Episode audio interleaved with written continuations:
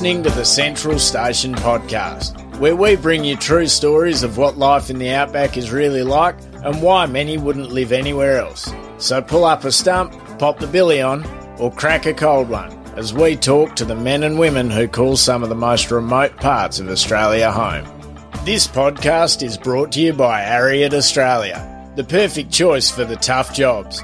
Ariat boots and clothing work hard, look good, and are so comfortable there's never a need to slow down. Visit ariat.com.au today.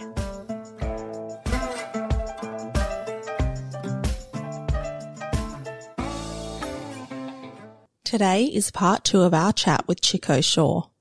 If you haven't listened to part one, stop right now and go find it. In that episode, Chico shared the story of his adoption from Brazil into a family from Bondi Beach and how he ended up working on a cattle station in the Gulf. Of course, he shared lots of memorable moments that came with that experience. In this episode, Chico shares stories from his time in the Northern Territory, why he left the cattle industry for almost a decade, and what led him to coming back. Chico also discusses his experience with mental health and what it's like not just working with your fiance, but for them as well.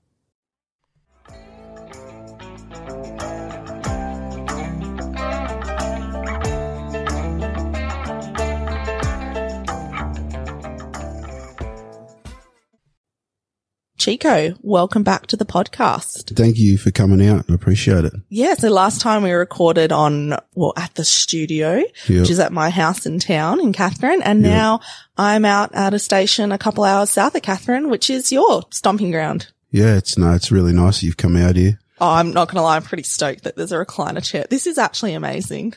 Yeah, it's pretty nice, isn't it? But I prefer it in the den. Oh, my little, little studio, the little, You got to be in the den. I was trying to make a little soundproof studio for Chico last time, everyone. So I had these like dog portable cages, almost like kitty cages as well. And I'd laid all these like blankets over them to kind of make like a little sound booth shape around him. But no, this is sweet. I'm sitting in a recliner chair right now. I'm going to, this needs to be the way we do it every time. well, you know, you never know. You might have to. Do, you might have to say that for everyone. I need a recliner chair, otherwise I'm not coming, or you're not doing it, or you know. Yeah. Yeah. Otherwise there will be. Or no- you take your recliner everywhere with you in the back of I your was just Prado. thinking, yeah. We'll lift it up for you. You'll be right. Yeah, we'll be right. All right. So last time in part one, we kind of covered, and also for anyone who hasn't listened, stop, go back, listen to part one because you're just ripping yourself off if you haven't, if you just come into part two. That's like going in to watch the third Harry Potter movie or the last Harry Potter movie without watching all the ones beforehand. Like, I used to do that with movies. I've done that before, oh, actually. Oh, really? Yeah, it's pretty stupid. actually, I did do that with Top Gun this year. Why Hadn't you seen the first one? Nah, but then the, that next day I went and watched the first one on like Netflix or Stan Is or whatever. second one any good? Like, 'cause I to watch I it. went and saw it twice at the movies. Wow. Did you Yeah. get popcorn? Choc top? Choc Top, yeah. Yeah, smart. Yeah. yeah. No, it was good. It was good. So yeah, part one, we spoke about your time in the Gulf and how you, I guess, essentially started off as an orphan in Brazil, were adopted into a family in Bondi, and then ended up working on cattle stations in the Gulf. So it's a pretty bloody big roller coaster in Yeah. your first 18 or 20 years of life. 21 years actually. So yeah, it's, um, yeah, sort of, I guess I'm just up and down and everywhere, I guess. You never know. I might just pop up, you know? Well, after your time in the Gulf, after a couple of years there, you headed across to the territory. Take us way back there and tell us what it was like.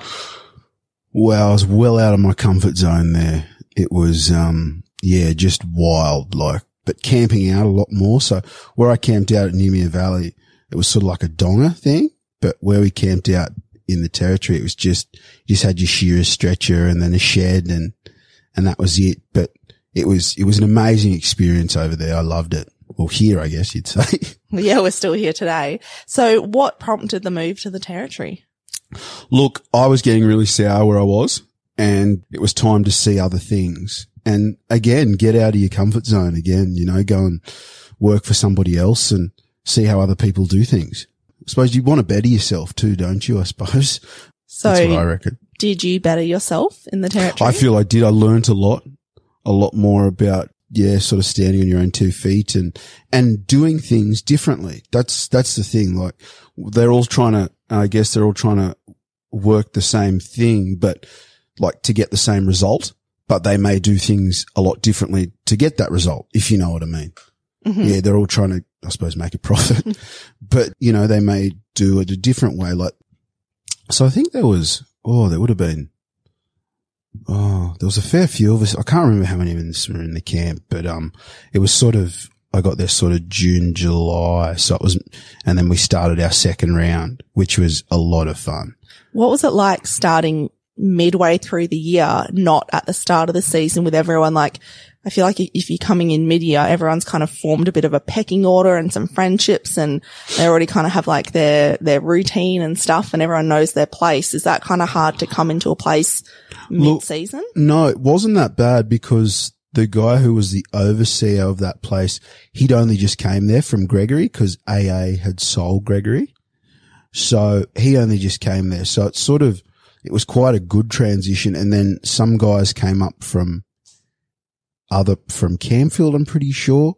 So it's sort of, they sort of just brought this crew together. So we sort of, yeah, we all sort of just had to sort of, yeah. So I wasn't really an outside. It wasn't as, as if they'd all been together for the whole year, if you know what I mean, which mm. was good. I found that really good. And were really, we had a really, really, really good crew. And Right. how'd you go? So this is the second property you've ever Yep. worked on. Yep. You said in the last episode that when you turned up to that first property, you know, you had that panic attack that first Yes. weekend, a lot of Yes. anxiety. Yes. Did you feel that coming across to the territory? No, and I can't put my finger on why I didn't feel that. I guess I was nervous, but I was just, I guess I was really, really excited. Do you know what I mean? Like I went down to Camfield because obviously Mick Tasker, oh, like ran the whole, the whole show. So he was the manager at Camfield, but I, would say you'd say he was the, the Like group manager. Yeah, yeah. for Yeah, that. is that yeah. how- is that what they say? Yeah. So he ran three places and then obviously they had managers at the other three places. And, um, so I went there for a week and then he said, look, if, if I like the way you work and it works out, I'll send you to a breeder block because I wanted to go to a breeder block. And, um, and then, yeah, it just sort of worked out. I, I was stayed at Camfield for a week and did a bit of work with, um, a bloke who's still a quite a good friend of mine, Willie Brown, who's down in the, Oh, yeah, yeah. yeah, down, and we, we still chat to this, to this day. So shout out to him. He's a great bloke Yeah. and um and then I did a bit of work there for the week and then after that I went actually went up to took my car and went up to Monaghan which isn't far I don't know how far it is but it's not far at all yeah so but Monaghan is a great bloke you know but great place you only I think it was like they were like 14k from the pub or something Is that like Top Springs? yeah yeah yeah and- and they were really lovely to us there they loved us there I mean we caused a bit of havoc but they were really nice Better put in a plug right now just for, um, one of our most recent podcast guests, Olivia Thompson. Um, she's actually selling Top Springs Pub. So Top Springs Pub is for sale. No, she doesn't own it. She's the agent. yeah okay So anyone, if you're wanting to buy a pub, Top Springs Oh, Pub great, is, av- great, is available. great pub. And it's Slim got a pool. Slim Dusty's actually written a song about it. I heard it Has last he night. Yeah, he actually wrote a song about Top Springs Pub. So Wow. I think it's called Top Springs or something. So Yeah, I think I spent a lot of my money there just quietly. Well, when you're 14k from it, I mean, you know, what's wrong with going up and buying a carton after work or whatever? at those prices, Jesus. yeah, well, but where else are you going to get them? Like you, you, you're still, you're still a fair way from Katherine. How far is it from Katherine at Top Springs? Oh, I don't know, but I know like Wave Hill to Katherine is like four and a bit hours. So I'd say it's about four and a bit hours then. Yeah. So like, Cause it- they'd be pretty, they'd be like neighbors or pretty close to each other or something. uh, wouldn't Montejinni is not sure if it backs onto way. I'm not 100% sure because the Montejinni West and Montejinni East, I'm pretty sure because they run on both sides of the road. yeah. Yeah. And um, I know Camfield backs onto Wave Hill. I know that that's for sure. But um, I don't think Montejinni does. I'm not. Um, but don't quote me on that. But yeah, Oh, I will. It's quoted. it's, it is. So It's- Montejinni does. No, no, I'm just quoting you. I'm Oh, okay. um, but yeah. So So you spent a bit of your time at the pub. Tell me Yeah. about some of your adventures, I guess, either at the pub or at the station. Um, look, we, um, so the camping out, I actually really, really loved it, cooking on open fire and, and, um, sort of learning to stand on your own two feet really, cause we didn't have a cook. we were sent out there just with, um, so someone had to cook every night, which was quite interesting. It was my first go at cooking, really. I didn't go too well, but I, I went all right and I learned a lot from, um, some of the older guys, which was really, really Don't good. hold back. Tell me about your epic fails. Oh, well, one time I thought it'd be smart. Like, look, I, oh, it was quite funny. Like, so I, so I peeled the potatoes with the potato peeler and then they're like, oh, well, you got to do the onions too. And I tried to use the, the potato peel to peel the onions and, you know, it was, and the vet was there and he's like, what the hell are you doing? And I was just like, oh, I don't really know. You know? And how would So- you would have been like 22, 23 at this point in was- time Yeah, I was 22. and you'd never cut off an onion? No. Oh my God. Like I learnt things a bit late, I reckon, but I No, I I, was- I still was- could have cut up an I onion. was, no, I was proper late. Like I just had steak and vegetables. They were easy as a kid. Yeah. Very easy. Yeah. You can't go wrong with that. You know? Oh, so everyone took a turn, like I guess every, Yeah, and I just re- I'll never forget. Sort of our last camp out was the greatest thing. Um, they did a pig killer.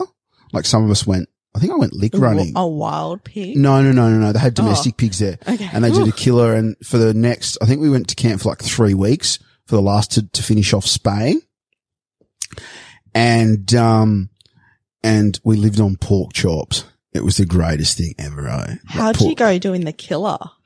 the, of the pig? Yeah. I wasn't there. Oh, I did a lick run, but um, So you just came back and this pig was Came back and dead and cut up. Yeah. Well, obviously it was hanging, but then obviously we just, and we just had pork chops at camp. It was just, so it was no beef at that time, which is great. We just took out all these pork chops, which was, you know, it's different. It's a bit of a luxury, yeah. Oh, uh, it was unbelievable. But I suppose it was the last camp and, and you know, so I'll have to tell you a story. So we spayed all these cows and, um, we actually, we had to walk them the next, I think it was the next, yeah, the next day. Oh, we, no, we did two days of spaying and then we walked them.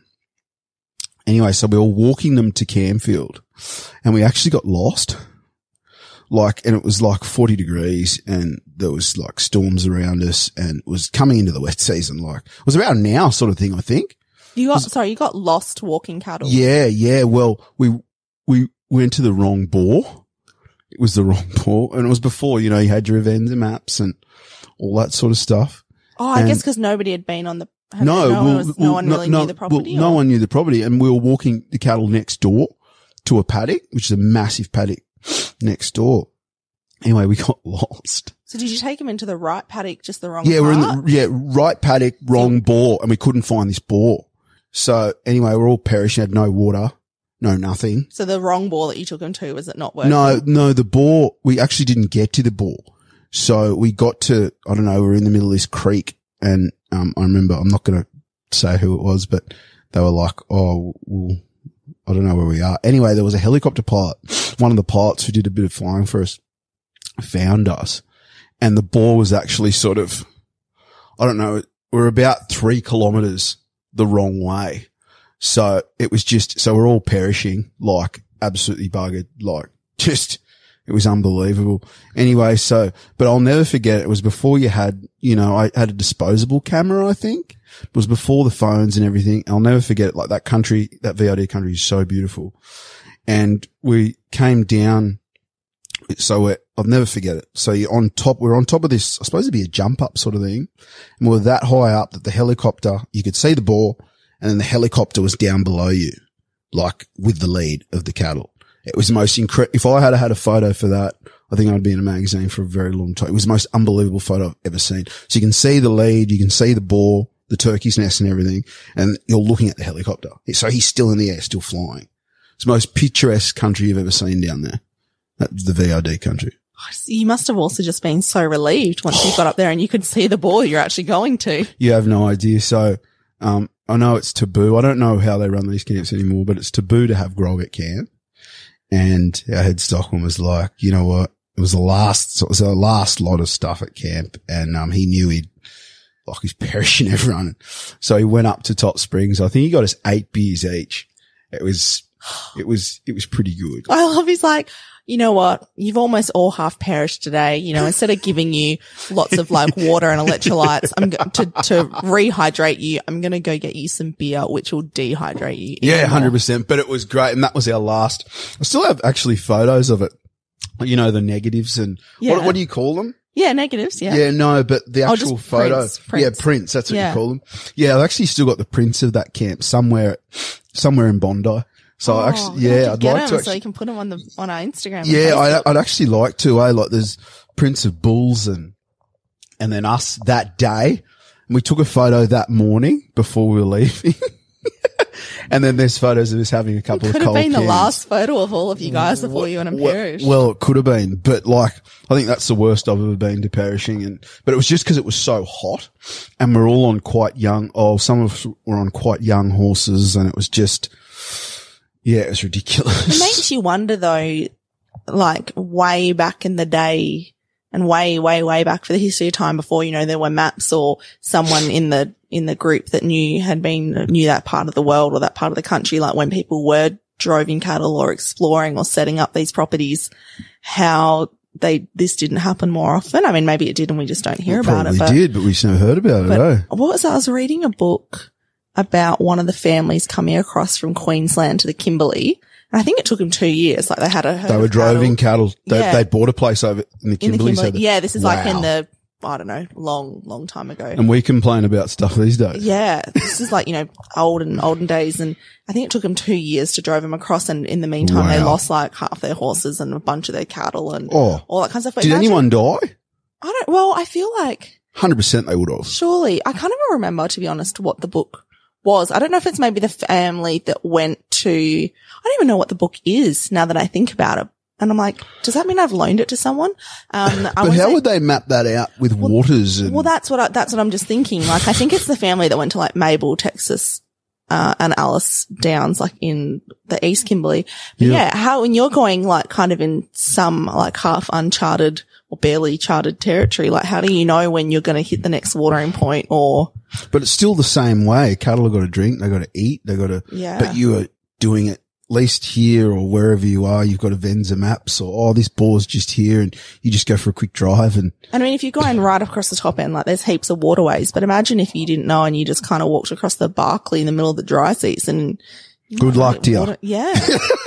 like, gosh, people would, yeah, have a Yeah, much harder game, job mate. than us. So, yeah, yeah, yeah. okay. So after Montejinni, my understanding is that you went back to the Gulf. I went back to the You Gulf. little ping pong Yeah, kind of little, zigzag. Little, little, little bit of ping pong. I went back to the Gulf and I really, that time I went back to the Gulf, I really, really didn't enjoy it. And I actually, I just didn't, I wasn't feeling it. Anyway, I stayed till about, oh, probably October, I'd say. so that was a whole season. Yeah, pretty well. Yeah. So. And, yeah. um, and, and then I actually went home and drove trucks for a while, for about five or six years. So tell me about that year back in the Gulf and why you didn't enjoy it. And so it would have been your third year. Third year. in- I guess uh, I I can't really put pinpoint why I didn't enjoy it, but it wasn't the same as my experience when I was there before. I suppose different people. Was it, was it the same property? Uh no, just next, sort of just next door. Yeah, but same manager. Um, I just really, really just didn't enjoy it. I guess it, I just, I can't actually pinpoint what I didn't like, but I just wasn't happy. And then we go back to that happiness again. And yeah, I, I suffered a bit of depression there and stuff too because I wasn't happy there. Yeah, it made it really, really hard, you know? Sometimes I think there isn't something specific that you can put your finger on or articulate why you're not happy somewhere. Like I've worked on a handful of different stations and I remember being on one and I was only there two months Wow. And then, and I was really unhappy. And when I left, I went back to a place I'd done two seasons at before. And it was like just walking in the door, being home again, like very different stations, very different people, different operations. And, but I know people, that place I left that I wasn't happy at, they've had people stay there like six, seven, eight years, like, and it's their home and the, like people have been very happy there. So it's not that there's necessarily something wrong with the place. I think Not at all. Just it's about the what fits, but it, but it's about what fits in for you. Yeah. I think too, like if something doesn't fit you, I mean, you only get, I mean, you know, I don't think about this sort of stuff ever often, but you get one shot at this mm. life. And if you know, why do something that you're not happy at? You know, like what, what's the point? Yeah. Like why, you know, getting up every day and not wanting to be somewhere? Why do it, It to makes yourself? it worse. Like, Why do it to yourself? Like, you know, I mean, but my personal experience is I think you need to give things a go for at least two to three months. I, I think you, you must do that. I mean, it's, you know, and, and this industry, it is not for everyone. I can, and it's not. And, you know, and I, I promise you that it, it's not for everyone. It's hot. It's hard. I think everywhere's It's so tiring, different. and property everywhere's different. Whereas if you're, I always use the example, like if you're a hairdresser and you apply for a job as a hairdresser, doesn't really matter too much where you go. There's going to be, it's going to be fairly consistent and sim- Yeah. similar. Whereas here, if you're like, oh, I've worked on a property and then you go, I'm going to go work for a property here or there, or even within the same region, you know, gone two places next door to each other, it can be so, such a different experience. Just a completely, yeah, just a completely different, That idea different of out, outlook on the way that they do things that too. two to three month thing though is, is interesting because I, I do agree and I think it's important. But then it's like, how do you know if like you need to just push through and things will come good or if you're just kind of flogging a dead horse? Like I, I guess when you said that, it made me think of, hasn't been for a while, but when I used to go running and I used Yep. to do like 10Ks, Yep. the first 5Ks it's horrible. was just me in my head going, "Ugh, I don't want to do this. Yeah, Oh. I can't breathe. Gotta it stop. hurts. It Yeah. hurts." Literally, my head would not shut up for that. First, and then the Mm. minute the little Nike app lady would go, congratulations, five kilometers or Yeah. whatever, which means she might have been talking in miles at the time, whatever. Mm. The minute that happened, I'd just be like, and then I could run the other 5Ks completely Yeah, and you fine. just you just do it easy. Yeah. But I guess, but that's I, I think that's that's up to you. Like, no one can make that decision for you. Like, that's completely up to you. Mm. Like, whether you want to stay or you go or whatever. But I think you must do the two to three months. Like, and and I think that's in any job. unless unless there's I should Oh, a caveat unless, unless they're like a psycho abusive or unsafe environment like Well, of then course. get the Yeah. heck out of dodge Yeah, I'd, I'd be getting out of there pretty quick. But if, you know, everyone's really nice to you and things are okay, but it's just not right in your head, well, yeah I, it, it's, it's, that's actually a really, really hard question, Steph, because like, w- what do you say to someone? Like, and then if someone comes up and asks you and says, look, I'm not really feeling it here. I don't really want to be here, but then, you know, you're going to be short staffed and it feels like you're leaving these people stranded and whatever else. But in saying that, you're sort of like, well, you've got to be happy too. yeah You know, you can't just stay somewhere because everyone wants you to stay. Hey, yeah yeah it's I don't think there is any like single answer for that and I think for me it comes back to that idea of yeah do you need to stay and give it a bit of a chance or I guess at least you, I I guess if you do, so yeah, with that caveat of as long as there's not, you know, any crazy, like anything unsafe or, Hmm. or bullying or anything like that. yeah, well, anything bad. But if it's, if it's just like not sure or not super happy, at least if you stay that two to three months, you can say, I've given this a go. you're giving it a go. Eh? Whereas if you do leave earlier, then you will never know. And then you never know, like, well, was I unhappy that would this have come good if I'd stayed? Or like, like you with that first weekend at that job in the Gulf, like if you'd left when you Oh, wanted imagine to I had leave. left. Like, I would never have come back here. Yeah. But it could have also been that you stayed and three months later being like, yeah, this still isn't for me. And I'm Well, go. then, but at least, at at least least, you- I'd know at least you can kind of cross out You know, and say you'd that be you've like, given well, it a, it wasn't what it was for me and I didn't enjoy it. because I've done that with the job before and I was pretty unhappy and I probably should have stuck it out a little while longer. was that on a station Yeah. It oh, was. in America. Yeah. in America? Yeah. Wow. But see, then in saying that, like the station life is very different because, you know, at least you can have a break from people or whatever it is. If Mm. you have a job that you work nine to five in the city, Yeah. where it's very different.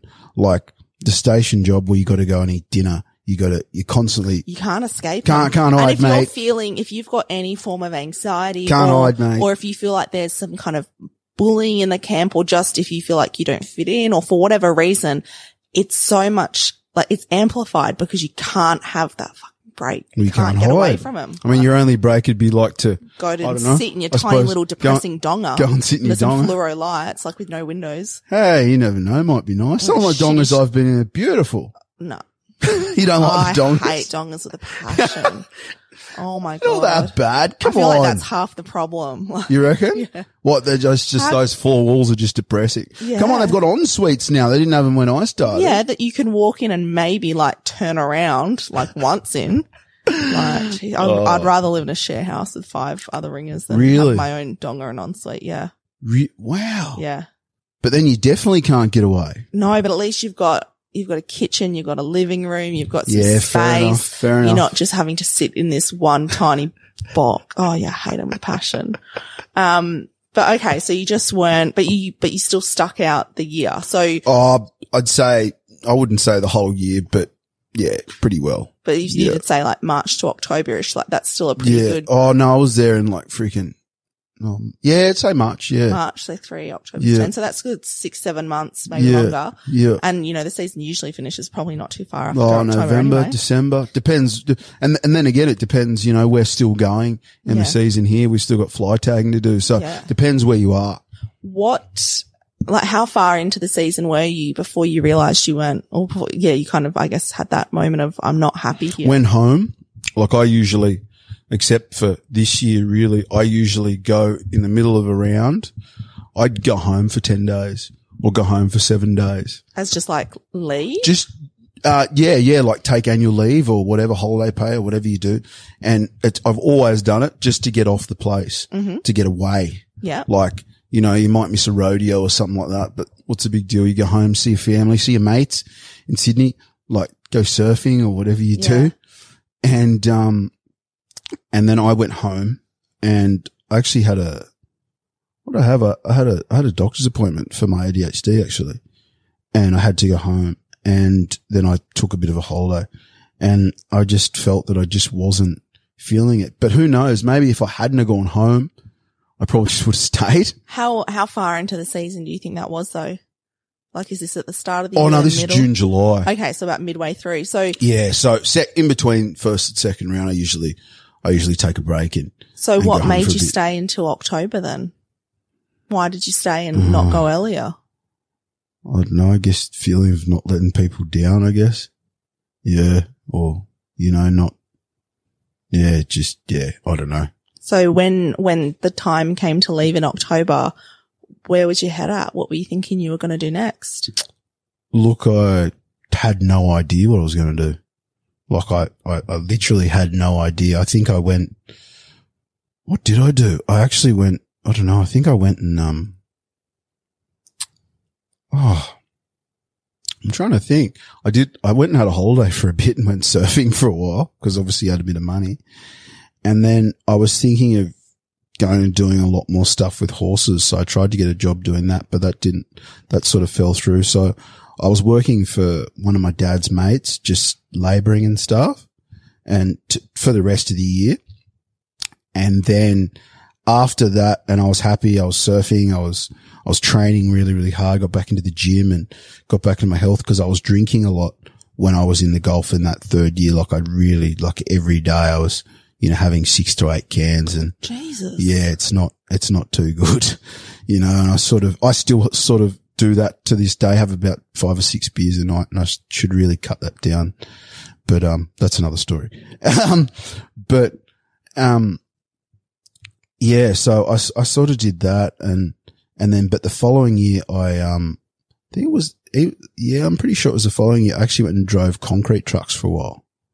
Yeah, in Sydney, which was, Big Pretty- change. Oh yeah, frightening though. Like you don't want to hit a letterbox or people pull out in front of you and you know, you're in a big truck. Not dodging Mickey Bulls anymore. You're no, dodging just, little just, just, Hyundai just, Getzes. just, just, yeah, Getzes or Camrys or, you know, not trying to crush them. So I did that for five years, but still dabbled in the industry, obviously, because I was still going up and branding my uncle's calves and doing all that stuff. So I still had the passion and the drive to be in it.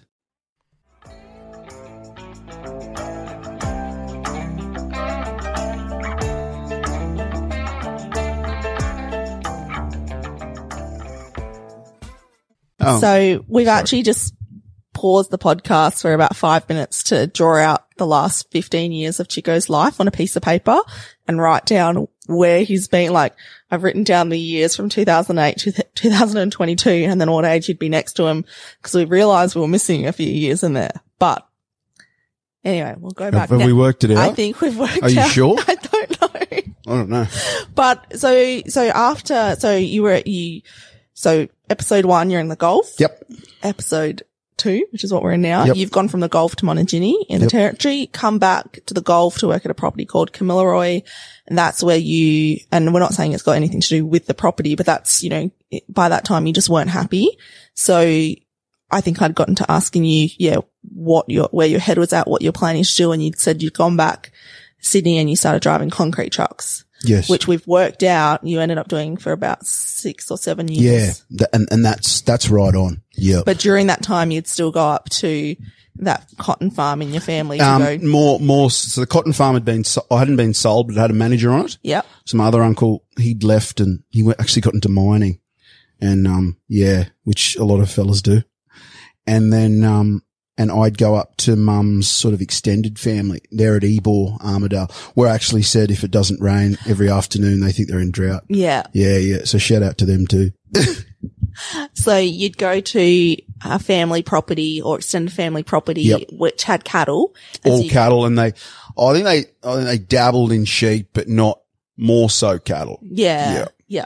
And so that's how you kind of kept your finger. I just kept my foot in the door, you know, and, um, I always really, really enjoyed it. And especially there, it's the most, I don't know if some people would know about Armidale and Ebor, but it's the most beautiful country you've ever seen in your life. Like, seven years driving trucks. So that was all in Sydney.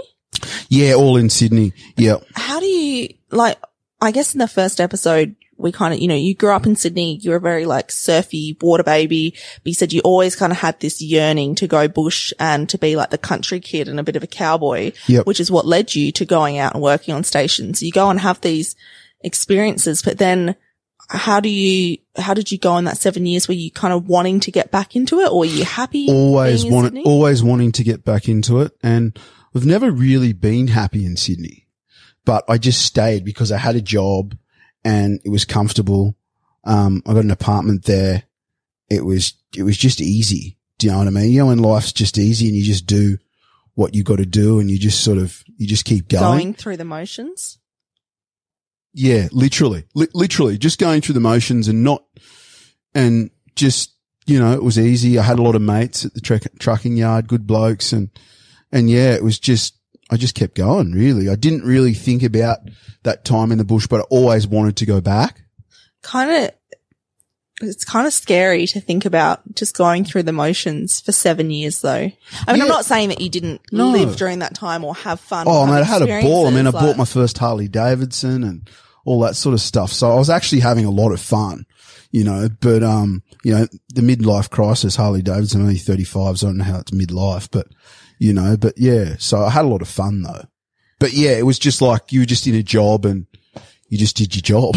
just just doing I mean, but I didn't, but I didn't mind it. It's not like I didn't like the job and it paid really well and it was, it was, it was really fun, but I always had that yearning to come back. So how did you, I guess, what led you to actually biting the bullet and coming back? Uh, well, each year I'd go to the Easter show, like every sort of New South Wales country person. I suppose some of them don't, but does. And I always used to go there and scratch the bulls and go and have a look at the cattle. And, and then it just, and then, you know, you go to the, ro- there's a big rodeo there. And, um, yeah, that's what got me yearning. And then I spoke to a mate and I said to him, Oh, I'd like to go on the road. And he's like, you sure? And I'm like, yeah, yeah, why not? Give it a go.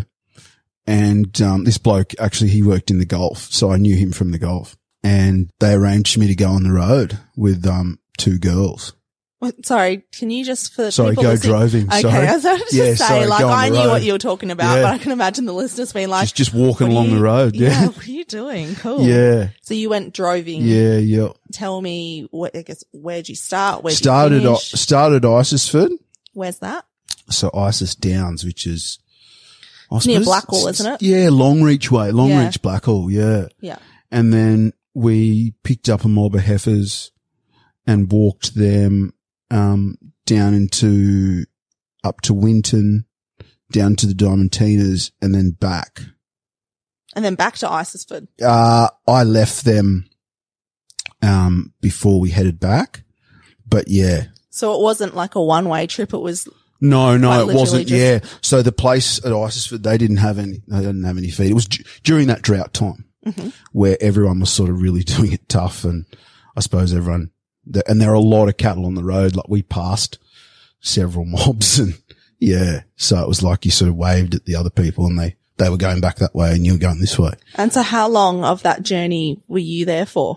I was there for about, I think it was about five months, five or six months or something. Five months Four or five the months. road. Yeah. I'm not, I'm not hundred percent sure exactly. I can't put my name. All right. I want to know all about it. Tell me everything from where to go.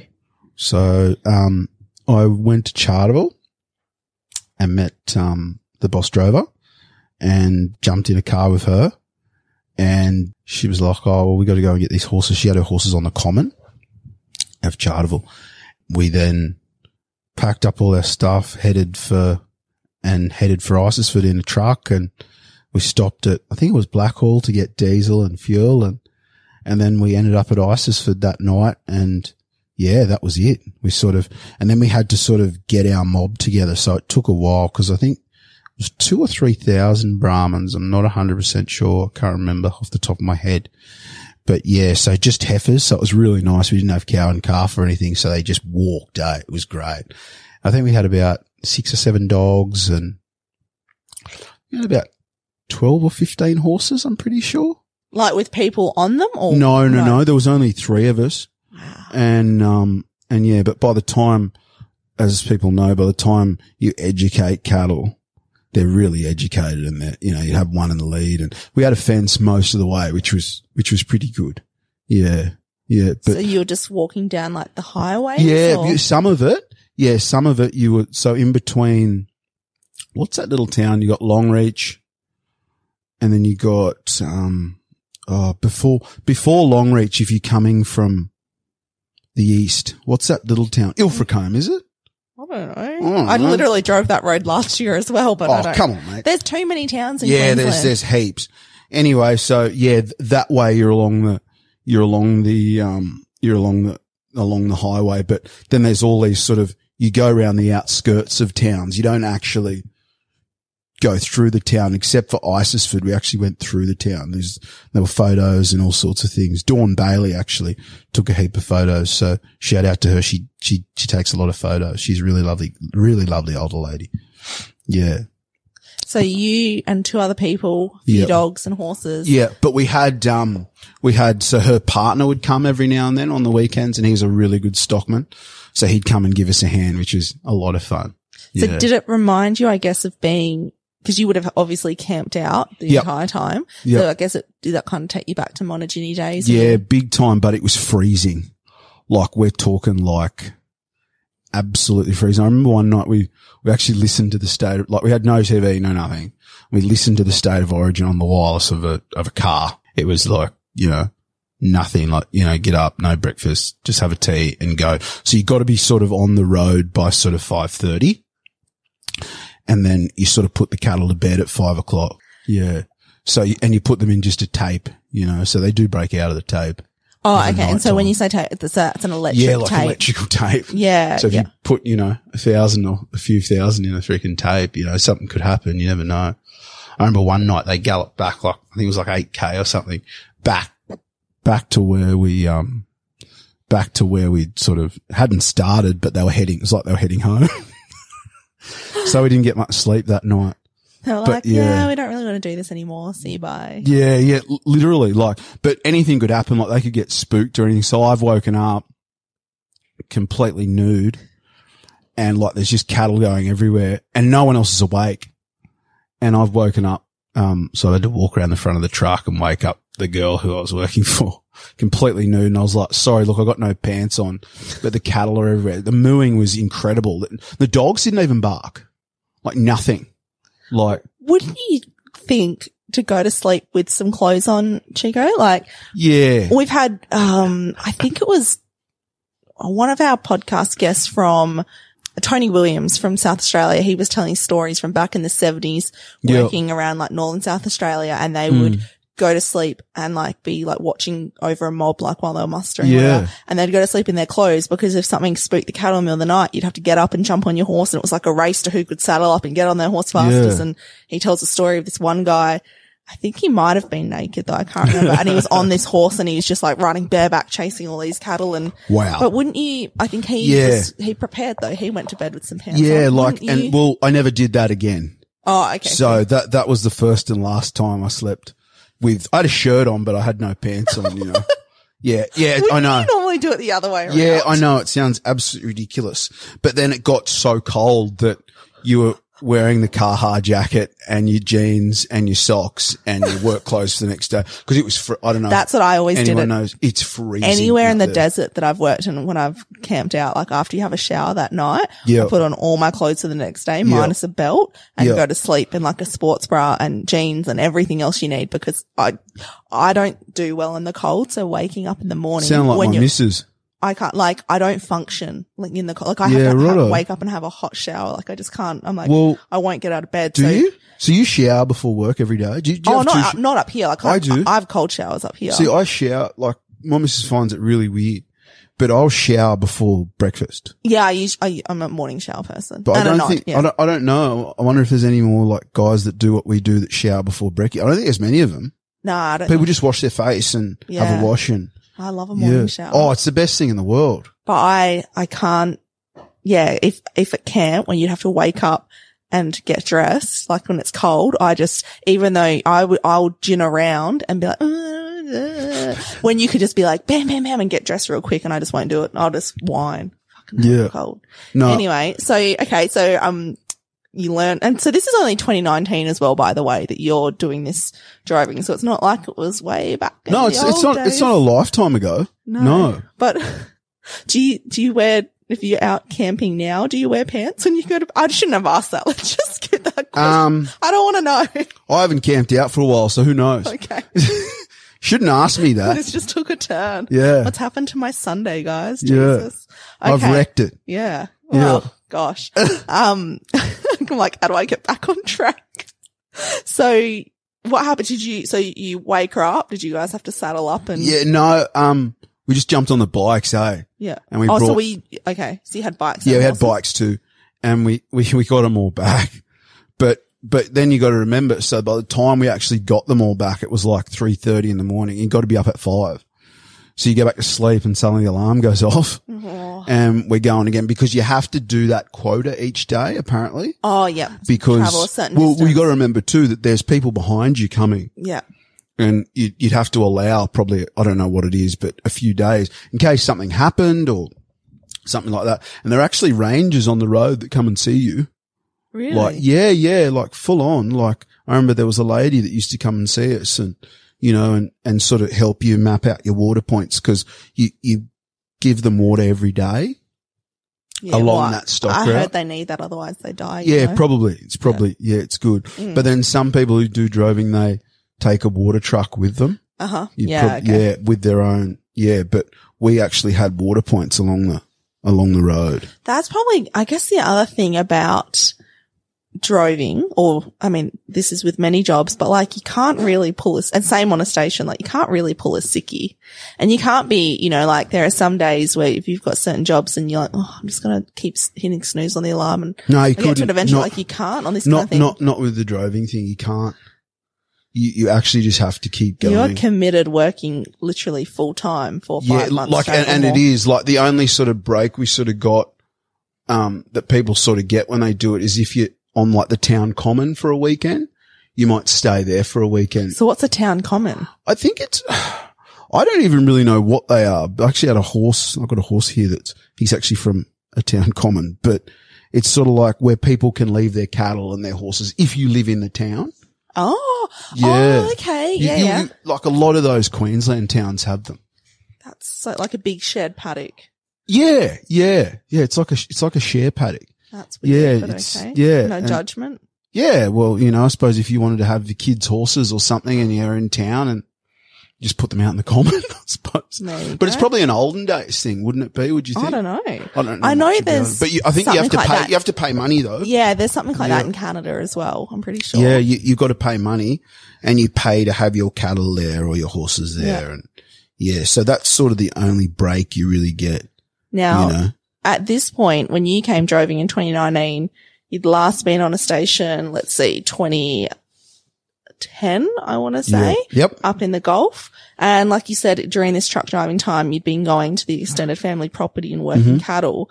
Had you been riding horses in that time though? No, they don't ride horses there.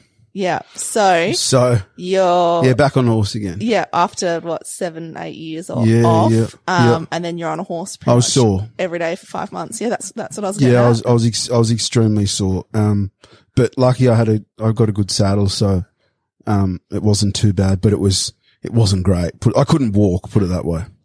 Yeah, couldn't walk.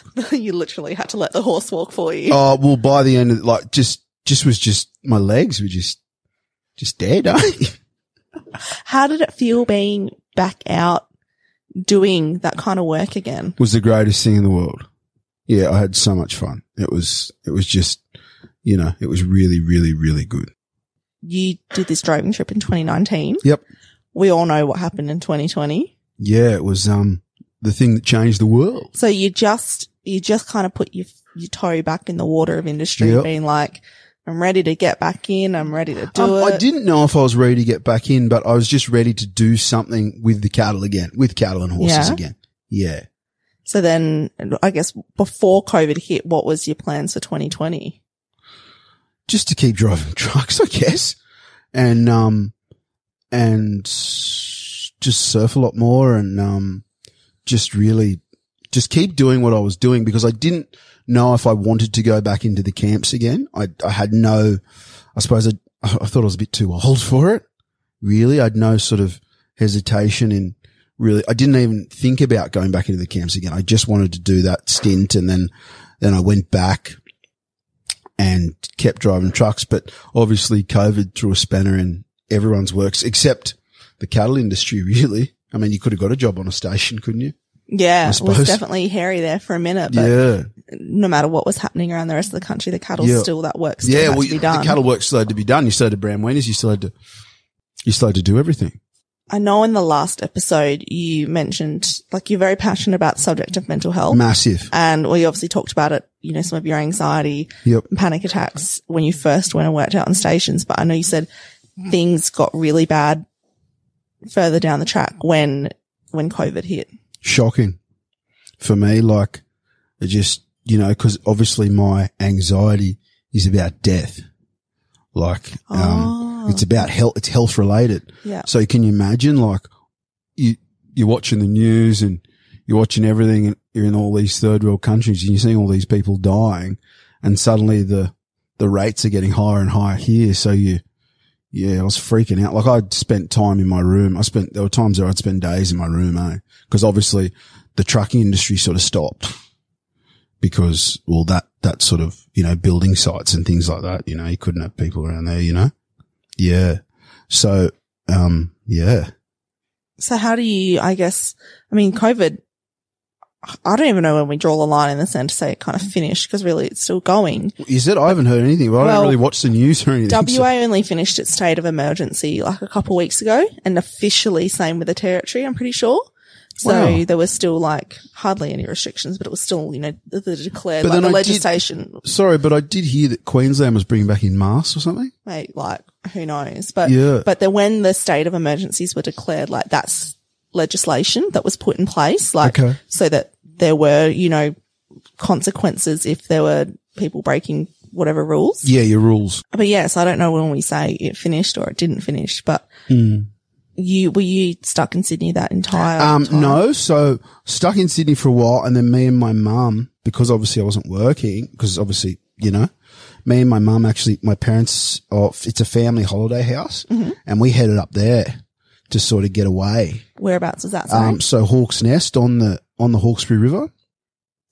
I was going to and- smile and nod. Yeah. Yeah, know you know what that is. exactly where that is. And, um, yeah. so New, you know, Newcastle? Vaguely.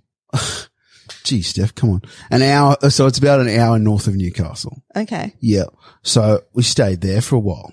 Yeah, during COVID, but it got really bad for me because I, I suppose I dabbled in alcohol with it because I felt like I didn't feel normal and I thought, oh, I've got, remember how we talked about you think you had a pain in your gut and you had like cancer or something like that, but I'd think I'd have a sore throat or something like that. So I, um, I drank a lot to feel normal of an afternoon. I'd be cracking beers and, you know, which is not a good thing at all for someone with anxiety because it, because if, as we talked about before, remember you get a hangover or it gives you more Anxiety. anxiety, anxiety, exactly. Mm-hmm. So that, that was sort of a bad time and I'd sort of, dri- I'd sort of go for a drive and sort of hide it from my mum. Like I'd go and I was sort of closet drinking, which is, yeah, that's, that's not good. like I'd go for a drive and then go down the beach and get a six pack and sit there and drink it and then come home and pretend I hadn't had any beer and then have another beer at home, you know, to, and it was actually to feel normal. I was drinking. I do that with chocolate. Well, oh, my missus is the same. oh my god! I know it's I know it's not the same, but I will. I do that with food sometimes. yeah, like, and, and it was, and I, yeah, I, I mean, I got, I got myself out of it, but it wasn't, that's not a good thing. so how? I mean, you're obviously speaking on it now. You've had time to reflect on it. And yeah, and I never, it. and actually when you talk about it, I'm actually coming out and telling you this. I've never told anybody this. oh well, thank you for Yeah, sharing. no, well, you might as well put it on because it's part of my life. And if I can help somebody else, That's the thing. There's going to be someone listening out there Yeah. who will take something oh, away. oh, literally, I was drinking to feel normal and that's, that's not okay. So when did you? Obviously, that's not what you're doing now. When did that point in time come where you were like, "I've got to stop doing this. Something's got to change," or or because and you got help as well at some point. Yeah, I actually seeked counselling um, from a organisation that was called Men's Stuff, and I don't know, counselling's not for everyone, but this guy that I named Douglas, his name is, I can't remember his last name, but um, he actually because of the way that everything was, he actually gave me this service for free. Because he was sort of at home. Everyone was during that full on lockdown, you know, mm. and he was at home, not obviously as a counselor, you've got to be out obviously with each other face to face, or you probably don't, but it's probably best to be in a room face to face. And I was getting counseling once a week from him and he really stemmed and helped me get out of it. Tell me about the lead up to actually reaching out for help though. Like, how did you often? I think there's usually other people involved, or sometimes people end up at counselling like kicking and screaming. Like it's, I guess, I guess it's as a- interesting that you've kind of taken the initiative yourself. Oh, and- as as I said to you, like I've had ADHD all my life, so th- I've obviously, you know, we used to go to family counselling stuff. Me, and my parents, you know, as a kid because I was pretty out of control. my like family had to go to therapy because of me. Yeah, therapy. Yeah, I wasn't. I wasn't your normal average kid. Eh? Like I was, you know, I was wild. Like yeah, I was naughty, and I got expelled from a couple of schools. And yeah, you didn't was- tell us that. In no, well, you know, I, I didn't want to tell you that part. I was, I'm an angel, you know, but yeah, you know, I got expelled from a fair few schools and I was pretty, I was pretty out of control. So that family, that counseling thing has been normal for me. Whereas some people, they'd be terrified to go and speak to someone Yeah, about their problems. Me, I don't care, yeah. you know? That's, that's amazing though. That's great that you were able to grow up with such a normalized understanding and, Mm. and feeling about talking through your problems with someone else with the third party. Yeah. And that it isn't this big taboo kind of shame thing because that's, I Well, think at the end of the for so day, like they, they they have a duty of care, and they can't go and tell people what your problems are.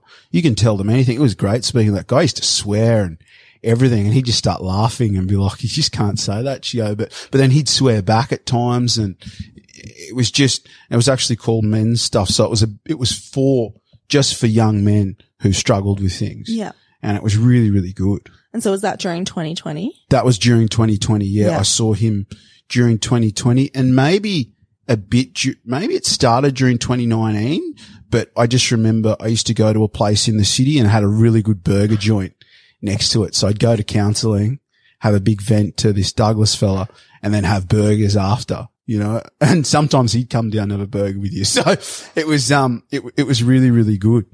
That's, uh, yeah, I know I've said that just now, but I just, I think it's really great that you were able to, to recognize that you needed it and that you had already had the, I don't know, whatever in place from your childhood to Yep. know that it's okay to go and get help and where to look for help and, Yeah. and to go and do it. Like that's Oh, incredible. I think it's, I think like if, if it's not going to work at home, we all talk about this macho, bacho thing.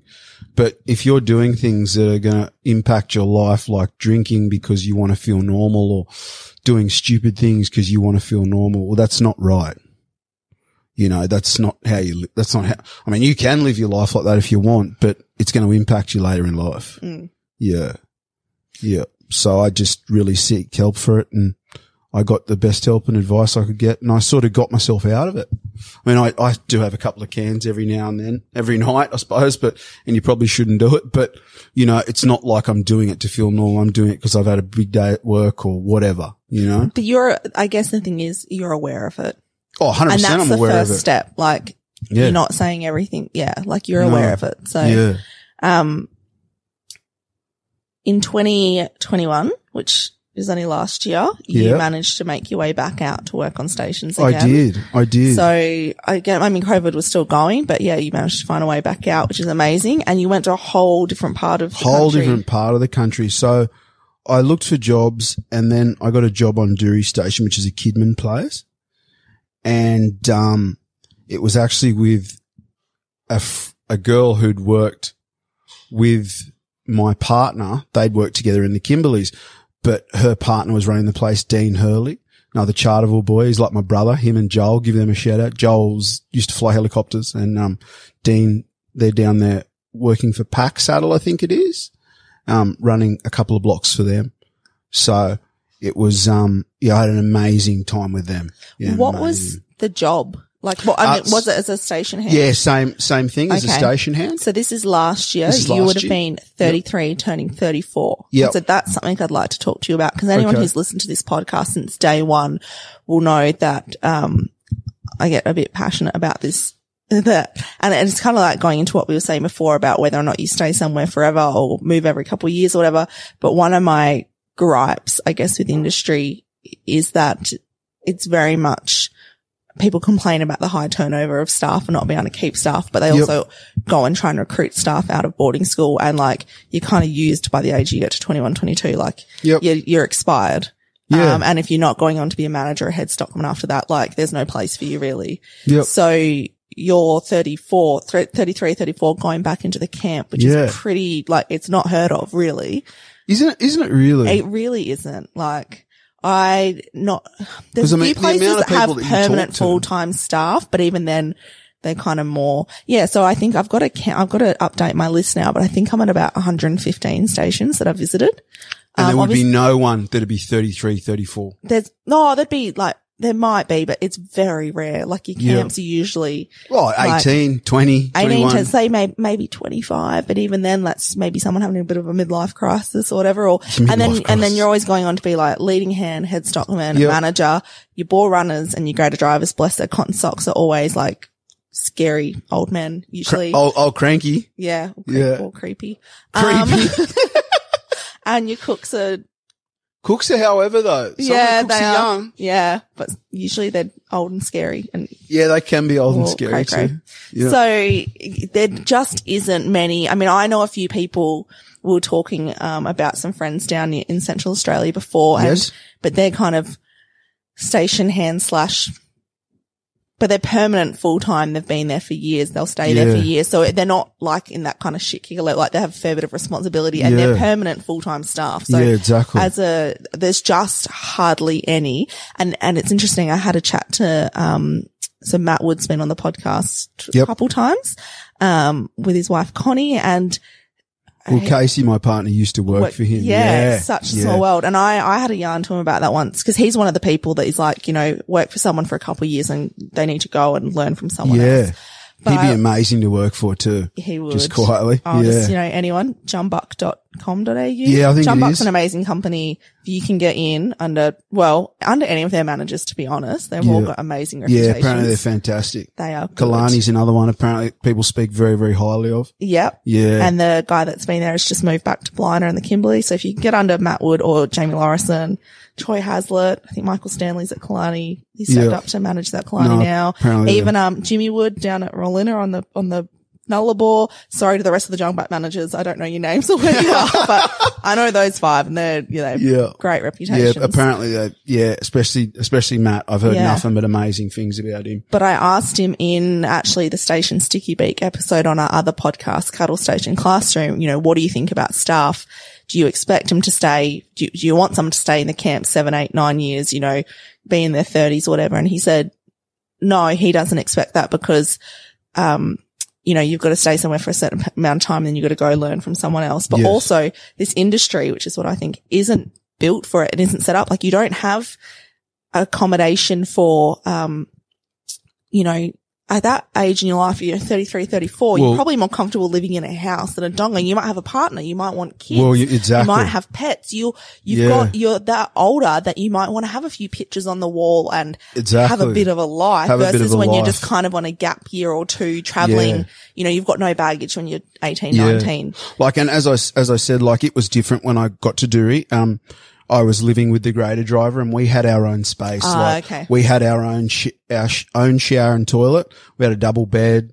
We had, I mean, it was still your four walls, poor Steph, still your four walls, but it was more of a, I suppose they gave you, because you're older, they gave you more of a, A little bit more a, a comfortable. bit, a bit, yeah, a lot more comfortable. You know, the, the men's huts were well o- over there, or the dongas. Sorry, my missus Yeah. get angry at me for saying the men's huts. I call it the men's huts. They were over there.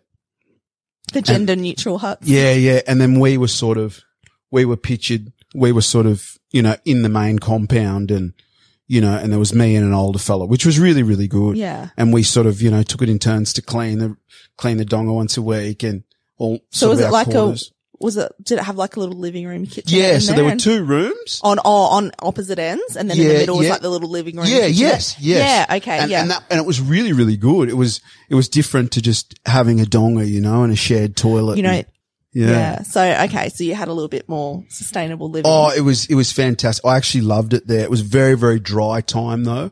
We, um, we did some really, really hard days down there because obviously the channel country now, it's unbelievable. Birdsville and all that. Hmm. But when we were down there last year in that Birdsville area, it was very, very, dry, especially this place. It was very, very dry. It was very hard going. Yeah. Um, we walked some cattle very, very long ways and did some big days on motorbikes, put it that way.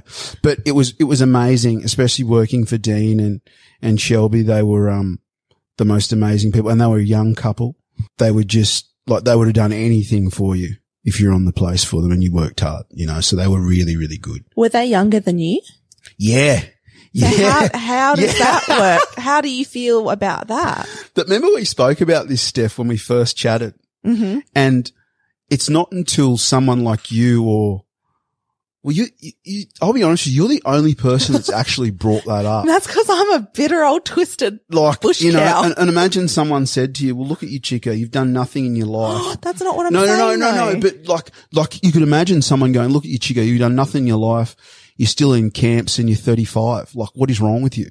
But we go back to the saying, you got to be happy. And I enjoy that. hmm Do you know what I mean? Yeah.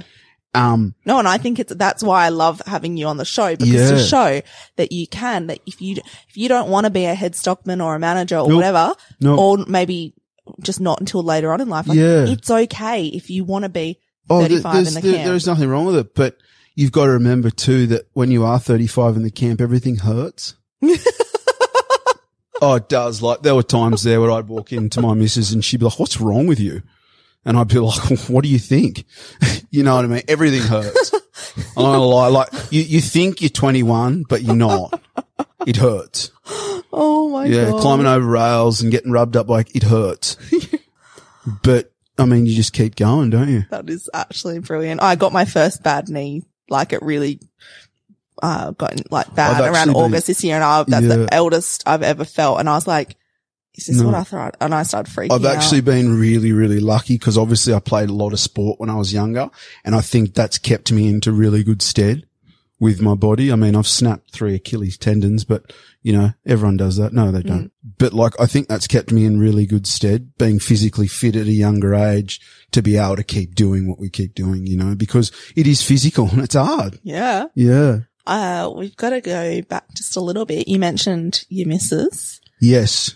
So that's probably the last little topic I want to talk with you about before I'll let you have some of your Sunday back. Oh, thank you. Is that, as you mentioned, yeah, so you got, you came up to the territory. Yep. Um, again in the camp this year yep. and your now fiance Mm. as is head stockman or was head stockman for the Yep. year. So I find that I wanted to discuss this because I haven't had the opportunity to talk to someone before in this dynamic. Oh, you have? Usually, Oh, no, you I have have. No, I haven't. Oh, you haven't? No, that's why I Oh, want to talk to you about it because it's very common for people partnered in industry Mm. that the man is like the manager or the head stockman or the, you know, in the more leadership role Yeah. and the woman or, you know, is, is in the other, in not as Well- high a role. I do know of one, or I know of a couple of female managers. Um, I'll be brutally honest with you. My partner has been doing this stuff on a smaller scale since she could walk. So she's obviously going to know more than what I know. I'm a surfy from Bondi again. And if, and I reckon there'd be a lot of blokes that wouldn't be able to put up with that. that, and that's, yeah. But mate, what's wrong with saying, well, I can't do this? You know, like if you can't do something, there's no good saying you can do it if someone's more senior than you. Um, and I think it's, I think it's very, very that you, you just got to be brave enough to just say, look, well, she knows more than me. And that's just the way it is, hey? And, and she'll always know more about the industry than I will because she left school and went straight in it. Those times that I left the industry, she was still here, still branding calves and still learning about waters and bores and everything like that. Whereas I walked away from it. So I have no right to have for her to not be in charge of me. Yeah. No, That's how not, I feel. yeah. And I'm not saying that you would, No. that you would think I mean, that, someone the other day said, "Oh, Chico, um, congratulations on your job of being station manager's wife." You know what I mean? but that, that's the thing though, is like we were saying, I don't know if many, I just, and, and just because it's not a normal dynamic, you see, like, I No, don't, obviously there's nothing wrong with it and it, No. it's great to have these conversations so we can normalize it. But, and it's not even just in this industry, but there's plenty of industries where the men are usually in a more, like it's just the history of time but- and a senior but- role and, and the woman's again- there to just kind of support. And so Yeah. to have that flipped around and So to see how you handle it with, Yeah, like I just, I mean, we argue and whatever else, like every couple does and whatever, but like I, what I do completely understand is that she is more senior than me because I wouldn't be able to do the things that I have been. And she, the best thing about my partner is that she puts me out of my comfort zone. She says, you got to back yourself. So she wants me to get better at what we're doing. And she's pushed me to do that. And that's the reason I guess I love her. You know, she's, yeah, she's a really, really special person. Yeah. She's, yeah, she's changed my life for the better. Oh, Yeah. I can't see her face. Her back's to me right now, but Is I it? imagine- That's very rude. Yeah. well, she's working, so you know. Um, but yeah, like there's just some very, very, there's just, there's a lot of things that I can't do on stations that my partner can do Mm. and she can help me to do them. And I'm learning a lot more from her every day. Part of me wants to be like, "Wow, Chico, you handle this with such grace," and oh, this is so great to see. But I know then the other part of me is like, "Well, no, like you, it's not like a. It should how how this is and the way you guys handle it, and even when I say handle, I'm like, oh, is that even the right word to use? It should be normal, should be standard." I guess it just isn't yet because No. it is kind of new. Like there isn't, you know, I know of a few female station managers where their partners are either lower than them or they work off the properties, you know, like, but just from that normal dynamic we have. So I don't want to be like, oh wow, Chico, you do so well not to be like, I don't mean it like that. No. I'm trying to figure out how to say it without making it a big deal. But I just think again, I'm just thinking of someone who might listen to this and I guess, you know, there's But a lot the of ego in industry and I don't know Oh. how many people could handle, uh, I, and, and it's not just even in this industry, but how many, you know, it's like if you have a stay at home dad and the woman's the breadwinner or whatever, like it doesn't matter what industry you're Yeah. in or whatever, there's still, it's just not as normal for that gender role or gender No. dynamics to be like reversed. No, it's not. And so I just think the more we have these kind of conversations and get these examples out there, Yeah. that if someone else might find themselves in a position at some point, or, you know, who knows, maybe you both, I think I've heard of someone or have I met someone? I get confused. I meet so many people where, you know, like they've even started out at the same time and stay together, but Yeah. someone Oh, actually, no. Yeah. So I have, I have had friends tell me that they've had couples in their camp Yeah. and the girl's like way more handy than the boy or Oh, whatever. And- like, and, and, they're like, I'll oh- be, I'll be honest with you, that first camp I had at New Valley was full of girls, right? Mm. And they were better than most blokes. yeah. They were hectic, eh?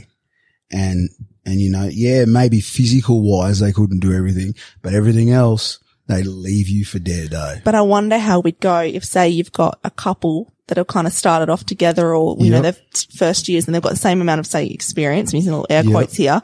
And then it comes time that somebody needs to be head stockman and the company picks the girl to go be head stockman Mm. or head stock woman, head stock person over the boyfriend. Like, I don't know how many relationships necessarily would survive that just because of the way society's structured Yeah. and ego and gender roles. And, But at the end of the day, I guess like they've picked her and you just got to suck it up, Oh, eh? yeah. So that's Like, but maybe you could go somewhere else and run the camp next door. yeah. or you, you know, if or something like that. But I think, and as I said, I knew that this year, like, if this would either make us or break us, like her being my boss, you know, and she, she didn't, you know, she didn't hold back on me this year. She got very, dis- she didn't, she's one of them girls, she won't yell at you and that, but she gets very, very disappointed with me.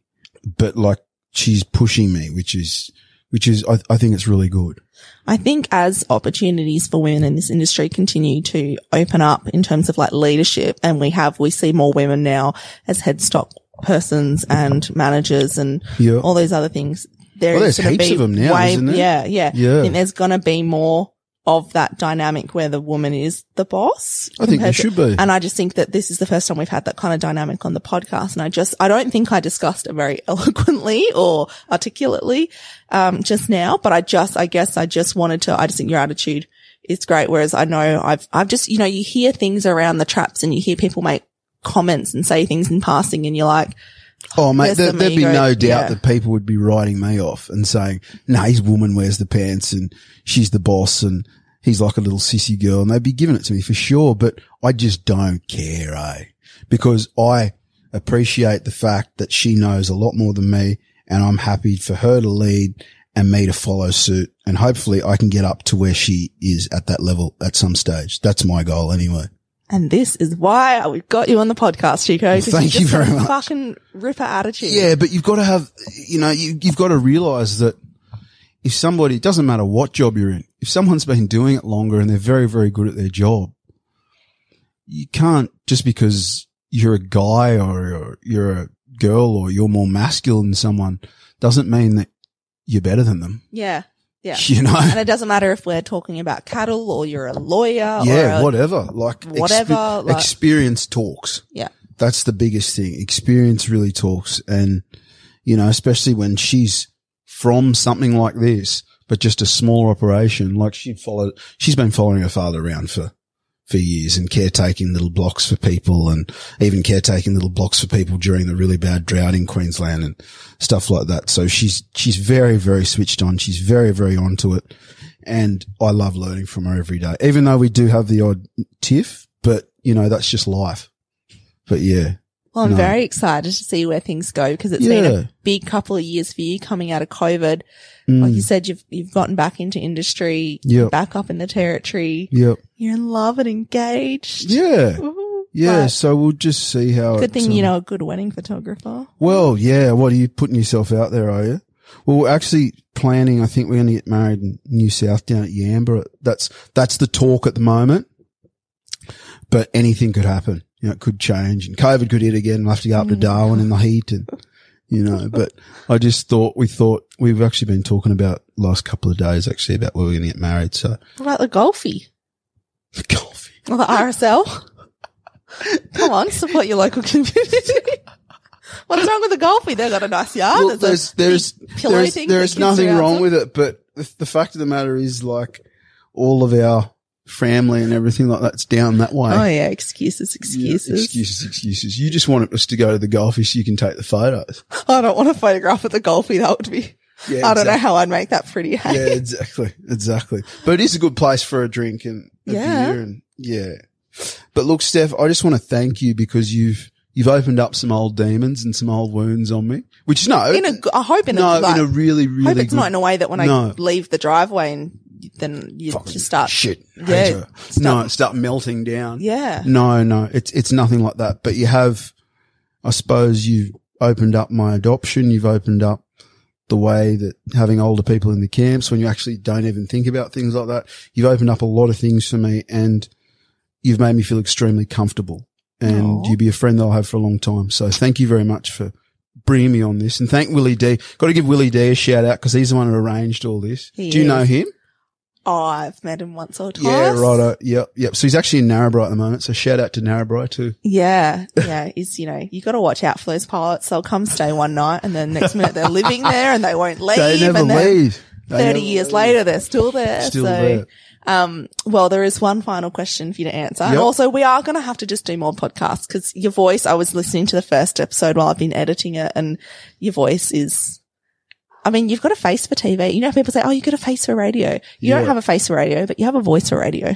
Well, I can try. Yeah. No. May- Maybe get a job somewhere. You never know. It's good. No, it's good. We're going to do. No, you'll be on this podcast exclusive. Well, that'll be fun. Exclusive We'll have to do another. We'll have to do something else. Yeah. Yeah. We'll just, Mental health or something. oh, just wild yarns. Well, I know. We'll, Some, someone else maybe you can get me and Rankin or something. It'd be yarn, yes. Yeah. That's, that's what I'm thinking. We do have four microphones, so we can do this. Oh, righto. Uh. But final question, which is I asked you a version of it in the last episode.